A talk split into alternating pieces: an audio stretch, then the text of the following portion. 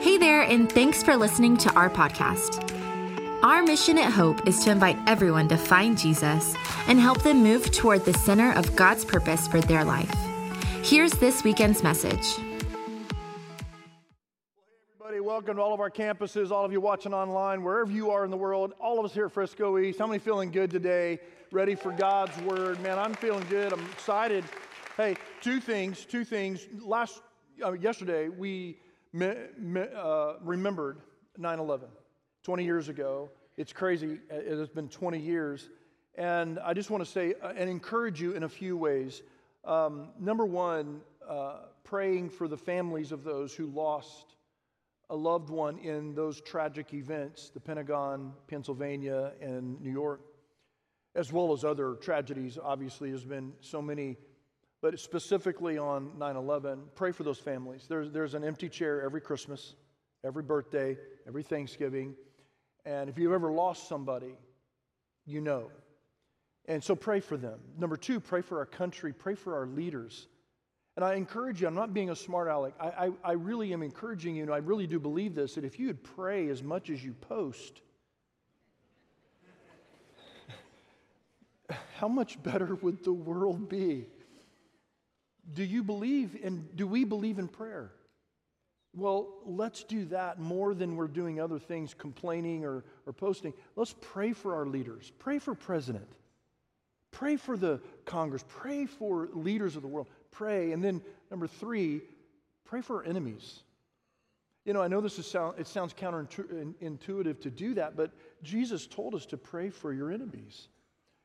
And, and I'm praying that God would get a hold of their hearts, that He would reveal His love in such a way that they could not resist, maybe through dreams, maybe through His Word, in, in a variety of ways, that God would reveal in many parts of our world that is non believing, hostile per, perhaps to Him, and then uh, to us, that they would come to Christ. So, um, the, the second thing is we're in a series. If you're just now joining us, yearbook is a series all about the Exodus in the Old Testament. You have Genesis, the book of Genesis, then you have Exodus, and it's an exit of the people of Israel out of Egypt into the promised land. Okay, so that would be Exodus, Leviticus, Deuteronomy, okay? Numbers, Deuteronomy. So um, that's, the, that's the yearbook uh, theme. We're looking at that journey, and we're t- kind of playing off a yearbook experience of of uh, their lives and their journey. And so this week, if you don't follow us on social media, on the screens there are uh, the addresses of, of where we're at.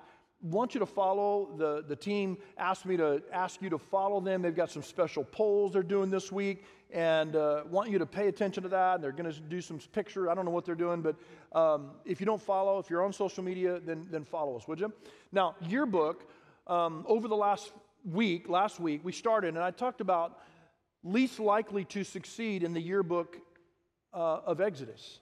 The least likely to succeed, and that would be Moses. Um, based on his history, based on his experience and his failure, uh, we talked about three things. We talked about God does some of his best work in the deserts of our lives, and you may be going or walking through a desert, a time in which, a season in which it's very difficult, very painful, very challenging. Maybe it's something you did, maybe it's just something that happened. But you're walking through, if you will allow the Lord in those desert times, He will do something in you that will strengthen you rather than force you away. The second thing we talked about is that maybe He's going to ask you to do something that only you can do.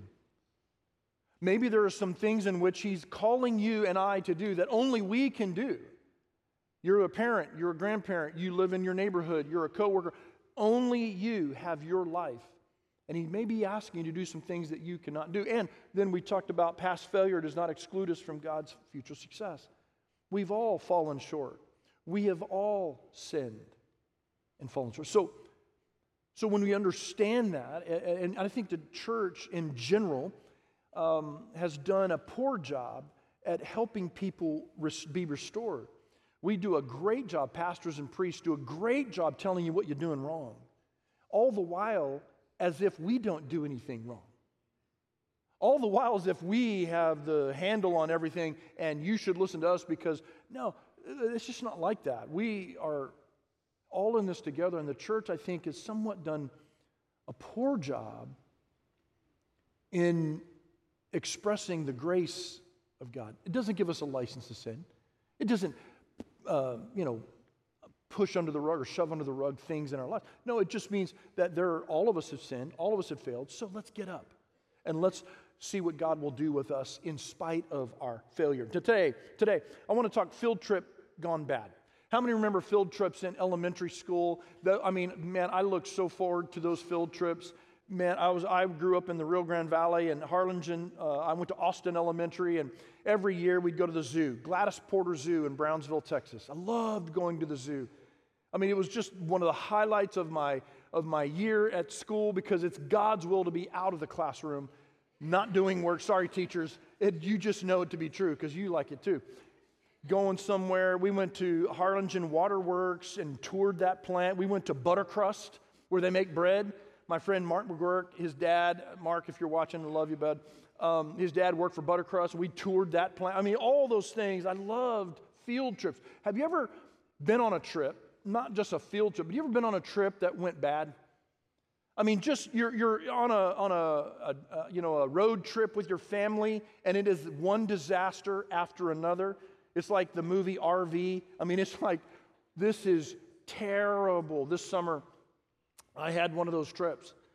I know you get sick of me talking about the motorcycle trips and motorcycles because, you know, whatever. Just send me an email. Just send me an email on that. I love to get those. Um, but this summer, no, not, this is not about the motorcycle, but this summer, uh, I was going on one of those trips, going to California, and I, I'll make a very long story short, but in the first day and a half, we had three flat tires on the trailer, found out that we had a bent axle on the trailer, and we had to stop six hours short of our destination, leave a trailer there, drive six hours to where we were going to, to drop the other bikes off, come back with that trailer to get the other bikes that were on the broken down trailer, drive six It was a disaster. It was not God's will. And I wish I could say that I handled it with peace and I handled it with grace, and I didn't say any words that that were uh, that I wasn't. Ta- uh, no, I'm, no, I may or may not have. I'll let you decide about that. But it was awful.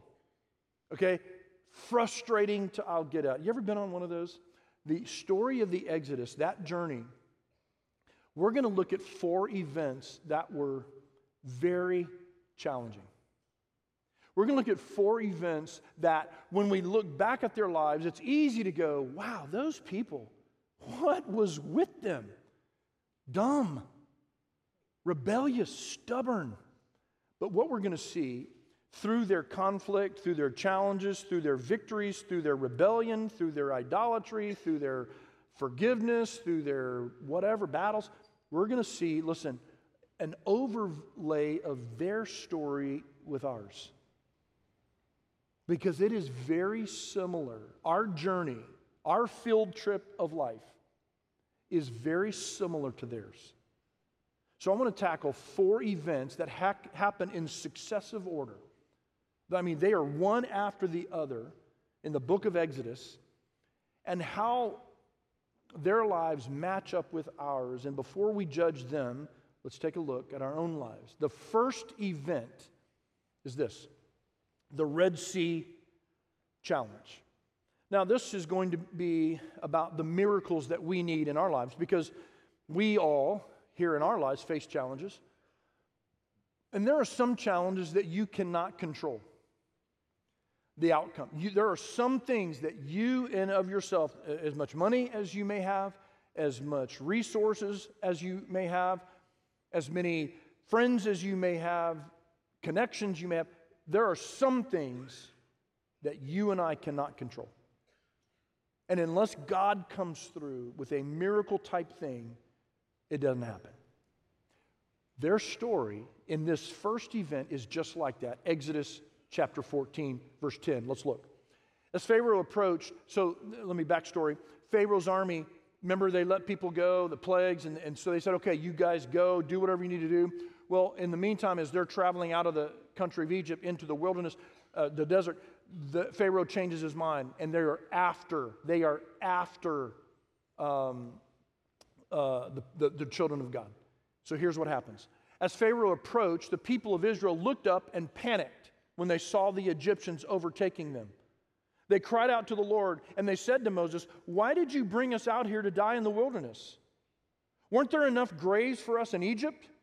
What have you done to us? Why did you make us leave Egypt? Now, before we judge them, how many could understand how they're feeling? They have been walking through this desert, leaving Israel on faith. They don't even know Moses that well. He just came and says, Hey, I'm going to lead you out of Egypt. We're going to go to the promised land. Um, not many details. And so now they get there, and now the Red Sea's in front of them, and the, Pharaoh, the Pharaoh's army, the whole army, not just a part of it, the whole army is behind them. They're at a dead end, a cul de sac where they can go nowhere. Now, how many might be a part of the complaining? Don't raise your hands.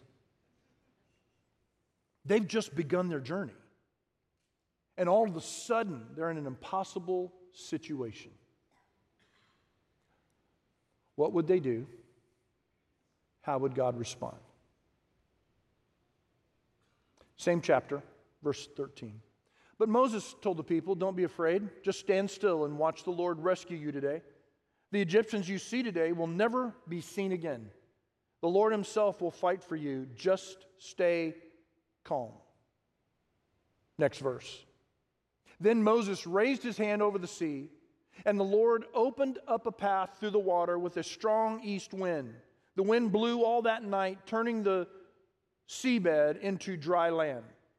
So the people of Israel walked through the middle of the sea on dry ground and walls of water on each side. Miracle. Now, I was raised on the beach, South Padre in, in the Rio Grande Valley, and beautiful beach, one of the most pretty, the prettiest beach in all of the world. if you've ever been there, you know although I love it. I, I could only imagine being at the Gulf of Mexico. If you've ever been to Destin or Panama City, wherever you've been, and just imagine you're right there at the sand and the waves are just crashing in, and all of a sudden, I mean, it just opens and there's walls of water. How many think that would be cool? You know what I'm saying? I mean, it would be like, wow, this is amazing. What in the world? And they walk through on dry land. Now, miracle. But before we get too excited about miracles, I think that it's important for me to bring context to this story because there are other stories in the Bible where a miracle didn't happen. Now, this story happens to be one where it did. And it's easy for us as teachers to go, oh, look at this. See, if you'll just believe, if you'll just put your faith in, if you'll just sow a seed, God will do whatever you ask Him to do. It doesn't always happen that way. In this case, it did, and thank you, Lord. Incredible. But let me put on the screen like this to help give us context. Sometimes He allows us to walk through a challenge that is extremely painful, providing peace instead of a miracle. Ever walk through the valley of the shadow of challenge and death and and you're just like I don't know what God, would you take it away? Like Paul, remember in, in Corinthians, he's talking to God, would you take this away? Three times he asked, would you take it away? You've asked 15.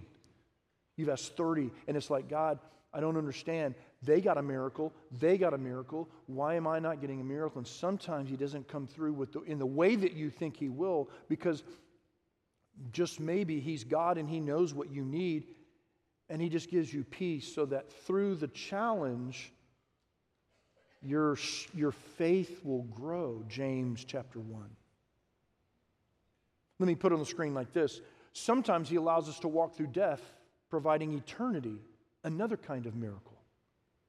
See, I'm not making light of death. It's, it's horrible. And, and I've lost loved ones. I lost my dad this year. Uh, nobody likes to go through that. Some of you have lost loved ones and you've been through tragedy of, of unspeakable pain. But as believers, we have a, a promise and we have a, a, a hope that is that this world is not all there is. That death is only the gateway to real life. Death is only the gateway to eternal life. And so sometimes the miracle doesn't come the way that we want it. And death is a result, but death is not the end as believers.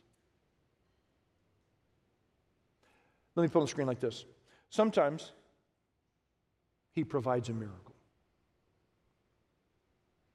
Don't be afraid to ask. Sometimes the Lord provides a miracle.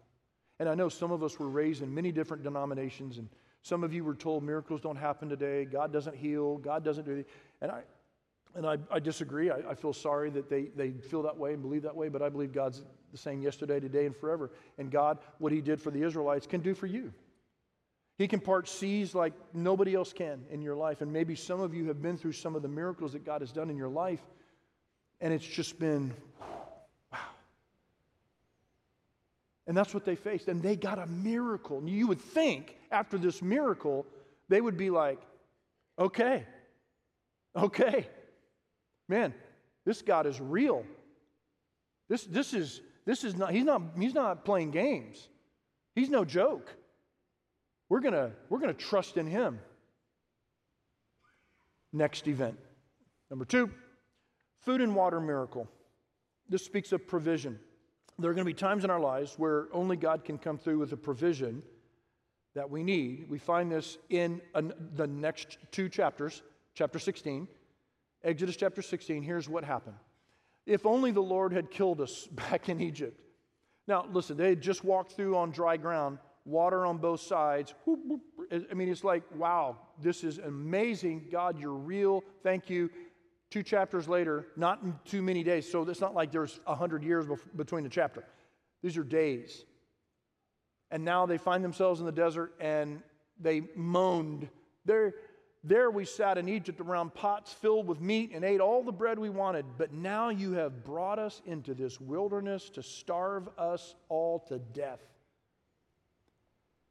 Have you ever felt like God abandoned you in your situation? You ever felt like it's like, uh, okay, now you've led me this far, but now I'm hungry. Now I'm, I'm, thirsty. Now, how many have ever, I'm talking about physically, you ever, how, what happens when you get really hungry and there's no food? What happens? How many, how many attitudes get adjusted? Right? How many are, are like, you know what? Uh, you know, you get hangry type of thing. This is where they are. Now, again, before we judge them, I wonder how many of us would have been a part of the complaining. I'm hungry. Let's, let's visit the next chapter. And this is food. The next one is they need water. At the Lord's command, the whole community of Israel left the desert, wilderness of sin, and moved from the place to place. Eventually, they camped at Rephidim, but there was no water there for the people to drink. So once more, the people complained against Moses. Give us water to drink, they demanded. So now we're talking about food and water. And I, I just feel like so, so again, it's easy to look back at them and go, man, these ungrateful people. How many have kids that are just ungrateful? I don't, but I know you do, some of you. But you, no matter how much you give them, no matter how much you do, they're just, it's never enough, never enough, never enough. This is, again, like, listen, well, before we look at them and go, man, those people, I think when we do, the magical spiritual mirror pops up. Because I think most of us would be just like them like, Lord, where are you? Have you left us here in the desert to die? No food, no water? You brought us through the, through the sea, but, but now we're, we're starving. Now we're thirsty. We're going to die of thirst. Next verse. Then the Lord said to Moses, I have heard the Israelites' complaints. Now tell them, in the evening you will have meat to eat, and in the morning you will have all the bread you want. Then you will know that I am the Lord your God. For 40 years this happened, every single day except the Sabbath. For 40 years. Next verse. The Lord said to Moses, Walk out in front of the people, take your staff. You've seen the movie the one you used when you struck the water of the Nile back in Egypt, and some and then call the elders of Israel to join you. I will stand before you on the rock at Mount Sinai, strike the rock, and water will come gr- uh, gushing out. Then the people will be able to drink. So Moses struck the rock as he was told, and water gushed out as the elders looked on. Amazing. Amazing. I mean, this is another miracle. It's not like, oh, oh, there's a brook, oh, there's a river, oh, we see it now. There's a lake, no, no, out of nothing, a rock. If I just put a rock in here and just slammed it with a, with a staff, and all of a sudden water comes gushing out. Miracle. Food every morning, every night. Now, there have been times, speaking of provision in my life, where I have begged the Lord, asking for provision based on my lack of contentment rather than my need. How many have done the same? Now, these people are in a desperate, let's just suppose they're in a desperate situation and they're complaining and they're moaning and, you know, God provides miraculously. But I think North Dallas, our area, I'm not making light of, of, of people who just don't have enough money to eat because that is happen, that happens in our area. But I would say, for them, in a, in a general way, most of us have everything we need. We just get frustrated based on our lack of contentment. Or we find ourselves asking for provision based on our poor stewardship. How many still love me? Yeah, right, okay. Philippians chapter 4, Paul says it like this for I have learned how to be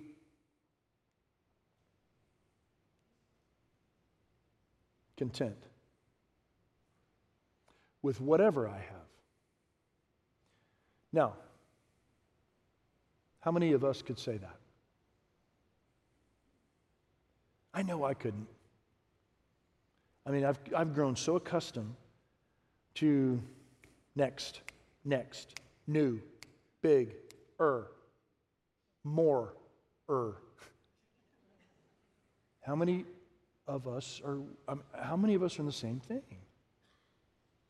Paul says, I have learned how to be content with whatever I have. I know how to live on almost nothing or with everything. I have learned the secret of living in every situation, whether it is with a full stomach or empty, with plenty or with little. Let me put it on the screen like this provision is relative to our level of contentment. We can get frustrated with God over not providing the want. We can get frustrated with God because we have mishandled our money, we have mishandled our stewardship, but yet we are crying out with a fist of bitterness and, and anger and frustration. Why aren't you providing? We use scriptures, we, we, we, we Jesus juke God. Never seen the righteous forsaken or begging for bread, but no, I'm begging for bread. No, you mishandled your money. We, I'm, I'm, I mean, we, we, we have asked for things that we didn't need, believing that He should give it to us like spoiled little brats, right? And I'm putting us all in this category, right? All I'm saying is that there are times in which God does provide, but are we content in His provision? Or are we frustrated for no reason?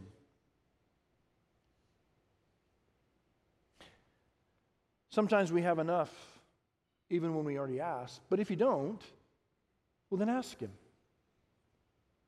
And, and, and I would just, I'm, I'm going to tackle this at the very end of this message, so stay with me, but I'm going to talk about their, the way in which they ask. And I just believe that it's not pleasing to the Lord the way in which they ask. If you don't have enough, ask. But there's a way to ask, and there's a way not to ask. We'll come back to that in a minute. Third event, right after this event. I mean, next chapter, chapter 17. Facing battles, spiritual warfare. I use this term, I use this term with caution. Some of us, you come from a charismatic background, and spiritual warfare has been a major teaching. Great. Uh, I believe in spiritual warfare. We're going to talk about that in a minute, but it can get overdone. It can be super spiritualized, and it doesn't. It, it doesn't make sense, and it's just super spiritual out in somewhere land and, and it doesn't ha, ha, uh, it's not able to be applied to my everyday life okay? So i use the term because i do believe in it but here's the story. Here's the event that overlays our events in our life. Exodus chapter 17 verse 5 verse 8 well the people of israel will still, were still at rephidim. The warriors of amalek this is another tribe attacked them Moses commanded Joshua, Choose some men to go out and fight the army of Amalek for us. Tomorrow I will stand at the top of the hill, holding the staff of God in my hand. So Joshua did what Moses had commanded and fought the army of Amalek. Meanwhile, Moses, Aaron, and Hur climbed to the top of the nearby hill. Verse 11 As long as Moses held up the staff in his hand, the Israelites had the advantage. But whenever he dropped his hand, the Amalekites gained the advantage. Moses' arms soon became tired.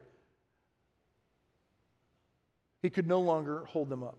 So Aaron and Hur found a stone for him to sit on. Then they stood on each side of Moses, holding up his hands. So his hands held steady until sunset. As a result, Joshua overwhelmed the army of Amalek in the battle. This would be the first of many battles, but there's a precedent that there's a foundation that the Lord is trying to establish in their hearts, and that is this.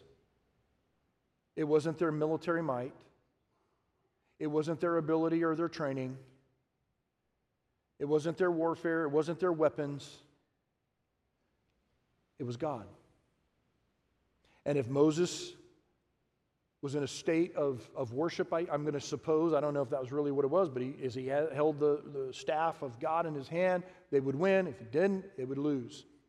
Wasn't about their might, wasn't about their ability, it was about God. Which tells me that our battles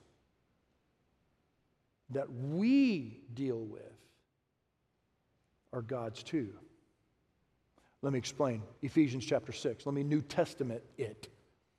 A final, Ephesians chapter 6, verse 10, Paul writes this epistle. A final word be strong in the Lord and in his mighty power. Put on all of God's armor so that you will be able to stand firm against all strategies of who? We don't like to say that name, but he's real.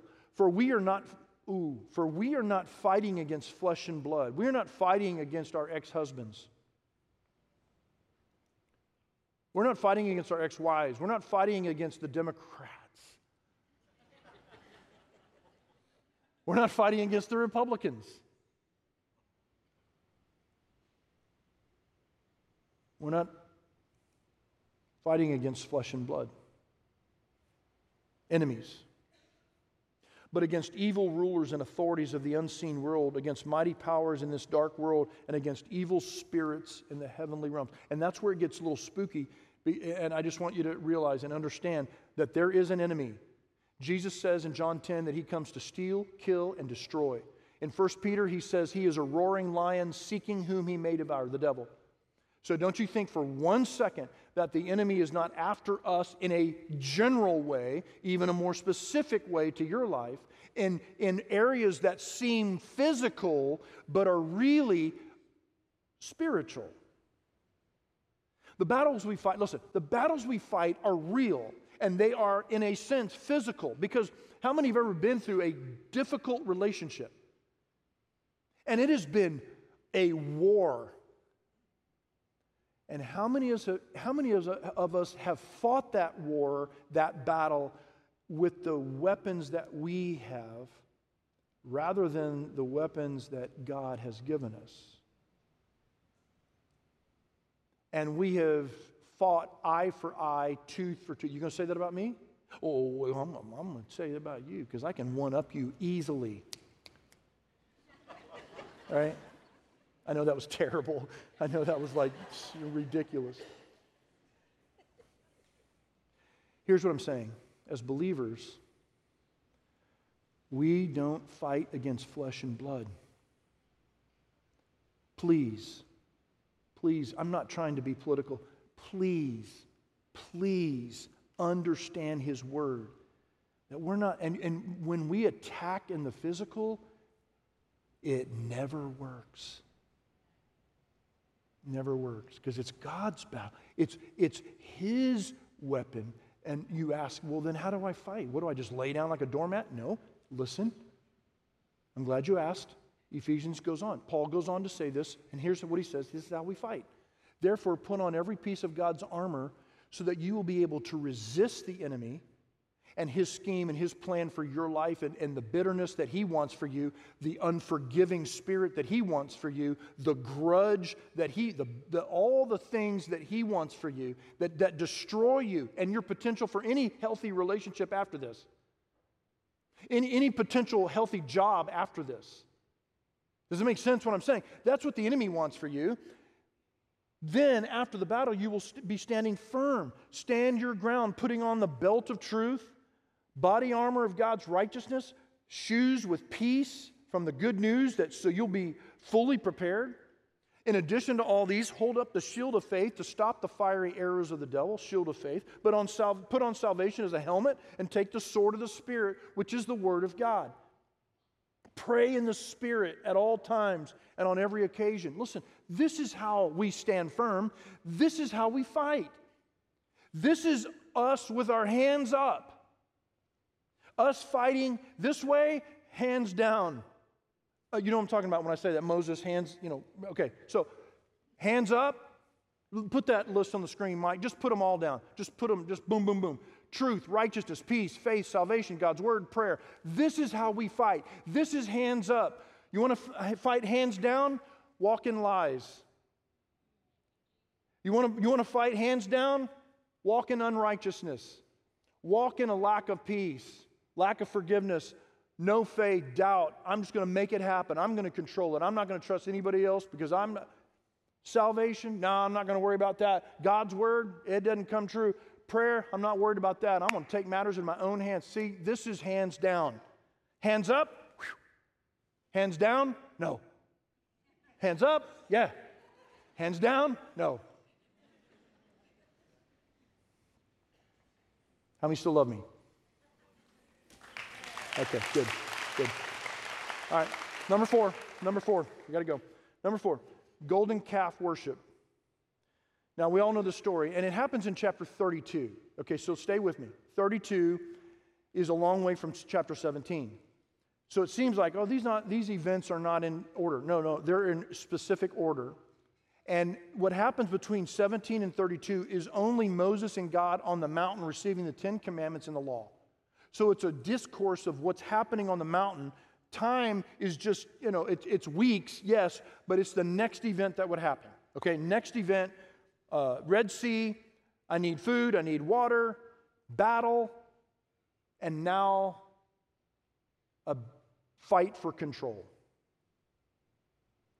Exodus chapter 32. When the people saw how long it was taking Moses to come back down the mountain, they gathered around Aaron. Come on, they said, make us some gods who can lead us. We don't know what happened to this fellow Moses who brought us here from the land of Egypt. So Aaron said, Well, then take the gold rings from the ears of your wives and sons and daughters and, and bring them to me. All the people took the gold rings from their ears and brought them to Aaron. Then Aaron took the gold, melted it down, and molded it into the shape of a calf. When the people saw it, they exclaimed, Listen to this, O Israel, these are the gods who brought you out of the land of Egypt. Aaron saw how excited the people were, so he built an altar in front of the calf. Then he announced, Tomorrow will be a festival to the Lord. Now, this is capital, so this is uh, a, a, a, version of Yahweh, but it's, it's, only consonants, and they don't even pronounce that word, uh, the Jewish people, because it's so holy. So, so what Aaron's doing is mixing the two. He's like, Oh, you like the calf? Okay. But then he's thinking, Oh man, I'm going to get in trouble. We're going to make a festival to the Lord, okay? So they're all confused.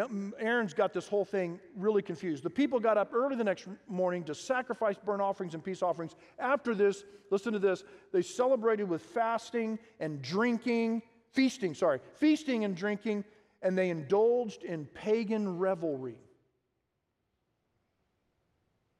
Now, okay, so I'm reading these stories, right, over and over and over again, and, and I'm reading the, the challenge of the, of the Red Sea, and I'm thinking, okay, I can put myself in that situation, and I can see how I would be like freaked out. You? I can put myself in being hungry and thirsty. I mean, not like, uh, like I've already had breakfast, but uh, it's lunch and it's 1.30. You know what I'm saying? A little bit late. And so now I'm like, I'm talking about maybe days and really hungry. I could put myself in that situation and I know, I know that I'd be complaining. I can put myself in the battle and, and totally not, not battle correctly. Hands down. This one was harder to defend. You know what I'm saying? I mean, I looked at what they said. These are the gods that brought us out of Egypt. And at first glance, I'm looking at this, I'm going, I don't think I'd do that. I mean, that's ridiculous. They have seen God part the Red Sea. They have been provided for every day with food in the morning and food at night, water in miraculous ways, battles won in miraculous ways. What more do they need to understand that God is real? That was my first thought. My second thought was I think I'm more like them than I think.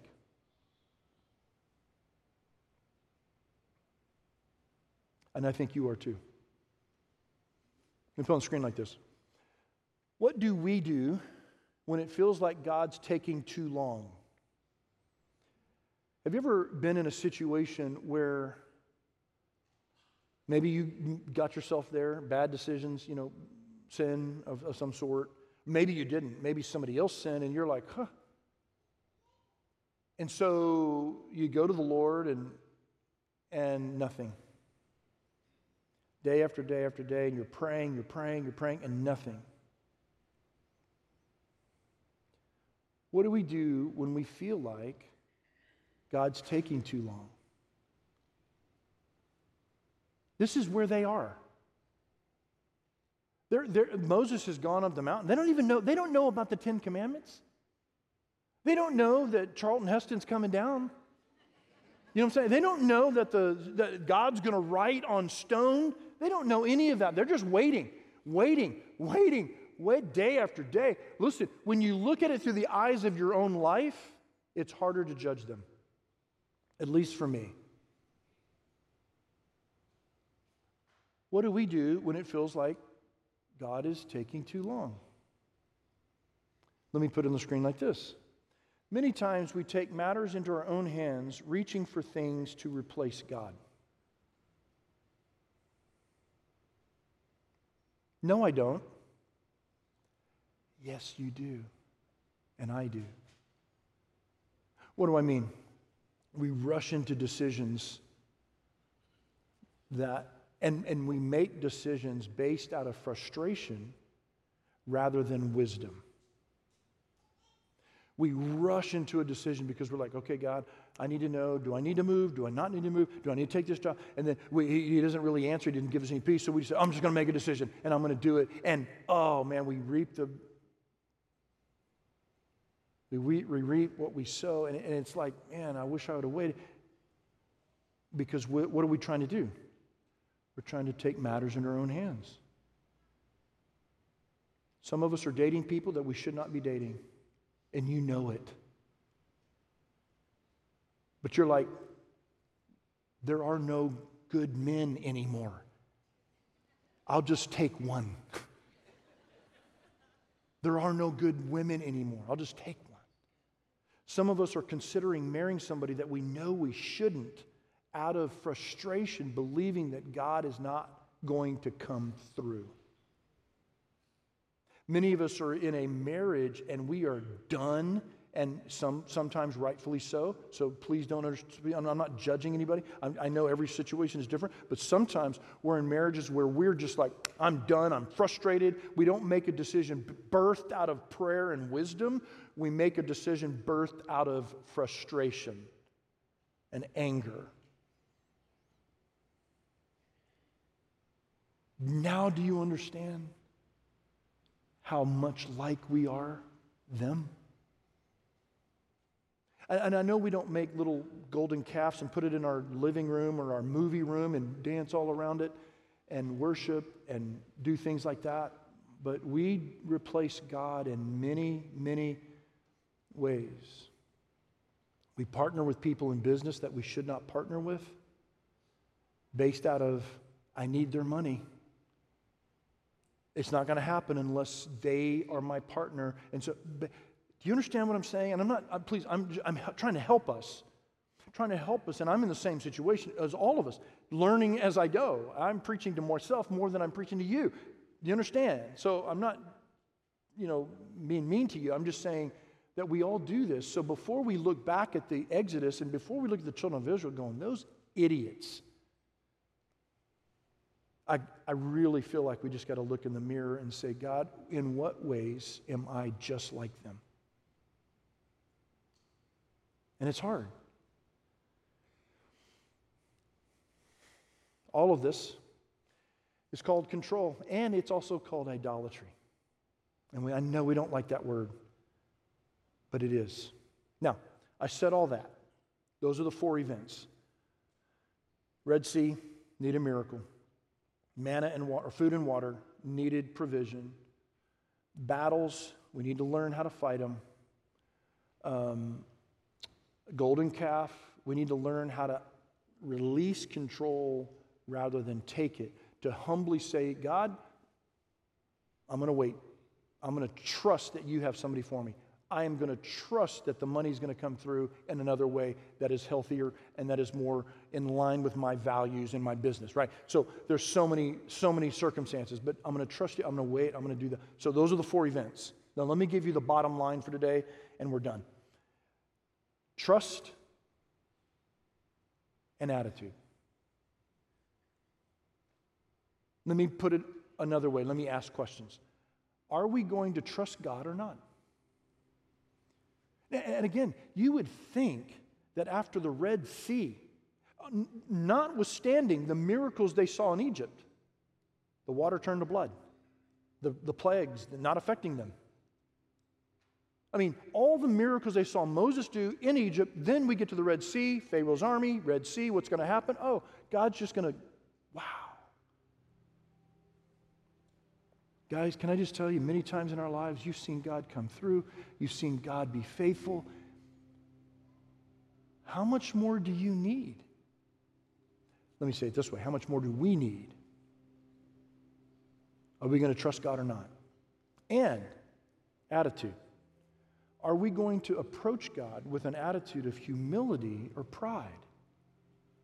Now, here's what I mean by this it isn't wrong to get frustrated. Okay? It's not, it's not, God's not intimidated by our questions or our frustration. We're human. And there are hurtful things that happen to us, painful things that happen to us, things that are not our fault and we didn't ask for, and it's not fair, right? I mean, that's true. It's not wrong to sit back and go, What, what did I do? But rather than the attitude of the children of Israel who, you brought us out here to die. We're hungry. We're thirsty. Where's he at? We're, not, we're tired of waiting. We're going to just take control. Instead of the attitude of frustration and bitterness and, God, you owe me, what if we just said, God, I don't understand what's going on right now in my circumstances because they're not fair. I know I'm not perfect, but I didn't ask for this. Some of you, your spouse just did something ridiculous, and, and now you're left holding the kids and, and holding the finances together barely. I mean, there's so many things that you could just go, this isn't, and it's not fair. It's not right. And it's not wrong for you to be frustrated. It's not wrong for you to be hurt. It's not wrong for you to feel things. But I do think it's unwise of us as we look at this story how the mistrust they had, and sometimes the mistrust that we have. And the attitudes that they had, sometimes the attitude that we have. What if we, what if we just said, Lord, I don't understand what's going on right now, but I don't want to fight the battle in the wrong way. I want to fight the battle in the right way. And I'm frustrated. I'm on the verge of anger. But I'm going to trust you because you're a God who is faithful. We sang that song, that last song we sang, He's always good. And some of you can't sing those lines because you just wonder, is He always good? What if we just said, God, I want to trust you no matter what the circumstances look like? And even when I don't understand the circumstances, I'm going to have an attitude of humility rather than pride. You, you are God and I'm not, rather than you owe me. So maybe you're here today and your step of trust is salvation. In other words, what I mean by that is you've never accepted the invitation from God to be forgiven of your sins, to be reconciled to the Father, and have eternal life. And I said a lot, that's a lot there, but you're here today and you've never committed your life, surrendered your life to the Lordship, to, the, to a relationship with Jesus Christ and, and His power to forgive us of our sins and, and give us eternal life. Maybe that's your step today. And I pray that at the end of this message, you would take that step and say, God, that's the trust that I need. I need to cross that line of faith. Some of us are already believers, but yet we mistrust God way more than we trust Him. And some of us have attitudes that are terrible. And I'm saying, I, I, am this summer on that trip, I, my attitude was terrible. And I was like, good night. And some of us do that with God.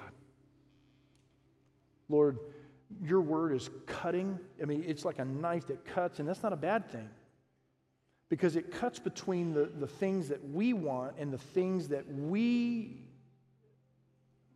control, between the things or against the things that you want and you control. So let your word cut us today. Let it discipline us, correct us, not because you don't love us, but because you do.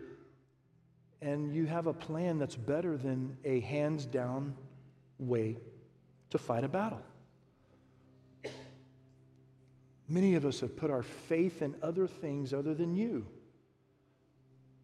thinking that government is going to be able to do something for us, thinking that, that a political system is going to do something for us. When all the while you're saying, guys, would you trust me? So, Lord, we surrender today. As unbelievers who are not yet crossing that line, we trust you today. And as believers, we come back to you are good. And help us to have an attitude that pleases you, even when we don't understand. May your kingdom come. May your will be done in our lives, right here, right now, as it is in heaven. In Jesus' name, amen. Amen. Thanks for listening to Hope's weekend message. Visit hopefellowship.net and further connect with us by downloading the Hope app from the App Store or Google Play. Have a great day.